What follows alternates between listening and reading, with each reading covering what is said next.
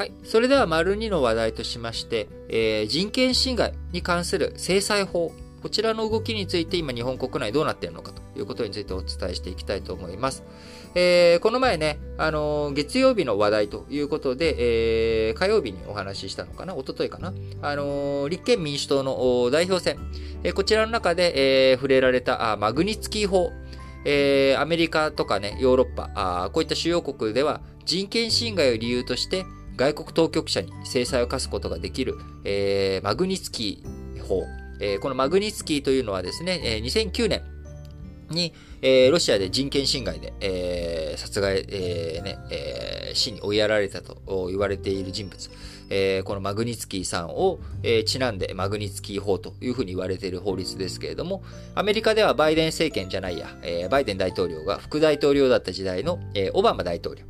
えオバマ大統領時代の2012年に、えこのマグニツキー法を作られているわけですが、あ日本まだあこういったものを作っておらず、え現状ではあ外国為替法や、え出入国管理法、こういった法律を使って海外当局者の資産凍結や入国制限に踏み切っているんですけれども、人権侵害だけを理由に制裁する制度がないという状態で、え日本にもマグニツキー法が必要だというような議論が活発化しております。この11月10日に発足しました第2次岸田内閣で、国際人権問題担当の首相補佐官に中谷元元防衛大臣、彼がですね、今、人権担当の首相補佐官についておりますけれども、今回、日経新聞、この中谷元首相補佐官に対してインタビューを行いまして、マグニツキー法をどう考えてるんですかということに対して、えー、中谷補佐官、えー、導入の是非はしっかりと検討、協議した上で対応を実施したいと語ったということです。えー、このね、え中谷現補佐官、首相補佐官ですけれども、えー、就任する前の4月にですね、人権侵害制裁法の成立、まあ、マグニツキ法の成立を目指す超党派の議員連盟を設立して共同会長を務めていたということで、えー、こちら人権侵害の、ね、制裁法を成立、えー、作っていくという動きに対して、まあ、しっかりと協議をしていこうという姿勢を示しています。えー、人権問題の解決へあらゆる政策オプションを積極的に検討してしていきたいと、えー、中谷さん主張しておりますが、まあ、やっぱりね、念頭にあるのは中国ですよね。中国の新疆ウイグル自治区、え、こちらに関して、え、重大な人権侵害が行われていると様々な情報があり、え、深刻に懸念している。と、え中谷さん言明しておりますし、え香港でも一国二制度の信頼を損なわせ、重大な懸念を強める事態が続いていると強調し、え新疆ウイグル、え香港、こちらの問題はね、やっぱ人事では決してないと思っております。えー、やっぱりこういった動き、ね、最近は出てきておりませんけど、まあ、新疆ウイグル、新疆ウイグルばっか言われてますけれども、内モンゴル、えー、あるいはあチベット、えー、あるいは朝鮮族の問題とか、あの中国のね、えー、やっぱり人権侵害、人権、人権侵害、まあ、中国からしたらね、人権侵害というか、まあ、国家の統制のためにやむを得ずやっていることだと。いう内政問題だという主張ですけれども、やっぱりそこに、えー、個人のアイデンティティとか信仰の自由とか、信教の自由、えー、表現の自由、こういったものをやっぱりどんどん取り締まってしまっているということ。これはやっぱり、えー、僕は紛れもなく人権侵害だと思っています。え、そして人権というものはですね、この今の国際社会において、え、やっぱり所与のもの、えー、国家が奪い取ることができない、国家が統制することのできないもの、それがやはり基本的人権、えー、人間生まれながらにして持っているものであり、それは別に憲法に書かれているからというわけではなく、す、えー、で、にどの世界、どういった状態であっても守られるべきものであるということ。これがね、間違いなく、えー、僕は人権、えー、だと思っています。えその人権という共通の基盤、これをベースにした上で、え私とあなた、どういうふうに話し合いをしていくのという、こういった前提が成り立つというふうに僕は強く思っています。えそうなってくるとですね、やはりその前提を、いやいや、そんなの、人には人権なんてないんだよと。まあ、あるいは、あ欧米が言っている人権というものはあるけど、中国が考える人権は別なんだというと、これやっぱ前提が変わってきてしまう。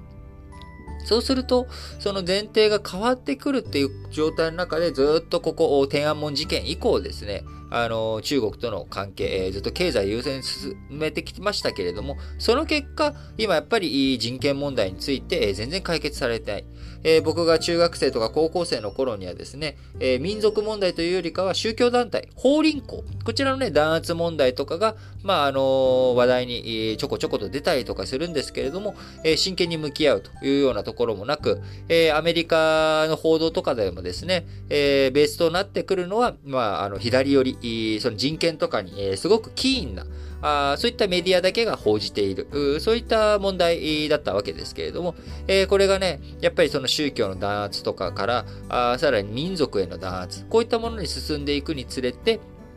より世界からの注目が今集まってきている。えー、本当に中国このままでいいんだろうか。えー、中国人民14億人に対して、えー、僕ら国際社会は何もしないということが果たして本当にいいのだろうかと。いうこと。やっぱこれをね、考えていくタイミングにしっかりと今なってきているんだろうなと思っています。えー、2022年2月、えー、北京冬季オリンピックありますけれども、えー、外交施設団、派遣しない外交的ボイコットに日本が賛同するのかどうか。あこちらはね、僕自身は慎重に、え、検討しなきゃいけないと思っていますけれども、やっぱり人権問題を解決する。えー、中国、その人権問題を解決されるためにはですね、すごく究極的なことを言うと、まあ、中国を、えー、中国共産党を変えなきゃいけないっていう話になるので、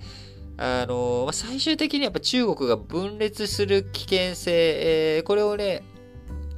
加味して考えていかなきゃいけない。中国が分裂する危険性と言いましたけれども、まあ、チベットとウイグル、内モンゴル、この辺がね、全部、瓦解して、えー、あるいは中国国内の、えー、他ね、南北にも、北京と上海の対立、そういったところを含めて、中国が分裂していってしまう。えー、こういった危険性も十分に加味しなきゃいけないというふうに思っています。もちろん人権、えー、このね、人権をどうして、中国が認めないのか、国家としての統制を守っていく。えこの上では人権というものを認めていくっていうようなことをね、中国の中でやっていってしまうと、統制が効かなくなってしまう。14億人という大きな、巨大な国家を運営するためには、やっぱある程度のこう、統制っていうのが必要なんだと。いう、まあ、そのね、えー、巨大がゆえに、えー、こう、統制を強めなければいけないという中国の事情。えー、こちらもあるのは間違いないわけなんですよね。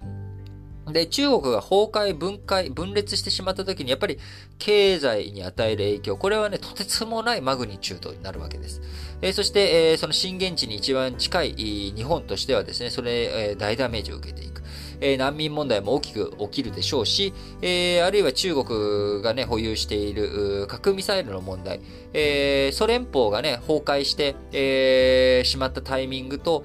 は、比べ物にならないほど影響。今ね、ソ連が崩壊した時には経済、えー、そこまで一緒にカップリングされていなかったわけですけれども、今、経済というものを中国抜きには僕らは語れない。えー、2008年のリーマンショック、いち早く世界経済が脱出することができたのは、やっぱり中国がエンジンになってくれた。これがあったわけですよね。えー、こういったところを考えていくと、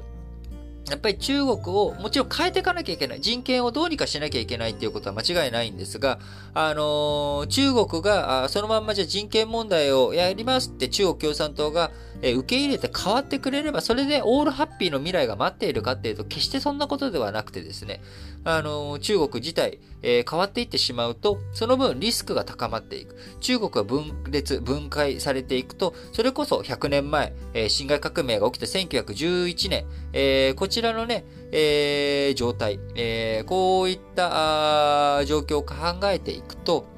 あの、決して、えー、僕はやっぱり中国共産党が今すぐに変わっていくっていうこと、えー、これが本当に世界安全なのかどうなのかっていうことはね、考えていかなきゃいけないと思っています。えー、その上で、まあ、慎重に考えていきながら、いろんなカードを持って、えー、外交的なカードを持って、それを切っていきながら、あ話し合いをしていく、進めていくっていうことが大切だと思っているので、しっかりと、えー、外交的なチャンネル、えー、相手とね、えー、会話ができるチャンネルをしっかりと作っていく。それはアメリカと中国の間でもね、米中対立深まっている中、しっかりと会話をする、え、対話をするチャンネルは持ち続けようねという、え、こちらではね、合意しているわけですから、え、日本としても、え、中国に対して、えーこう、なんでしょう、押しのけるだけじゃなくて、えー、どういうふうに、えー、彼らとこう向き合っていくのかというところはね、しっかりと丁寧に考えていかなきゃいけないなというふうに思っております。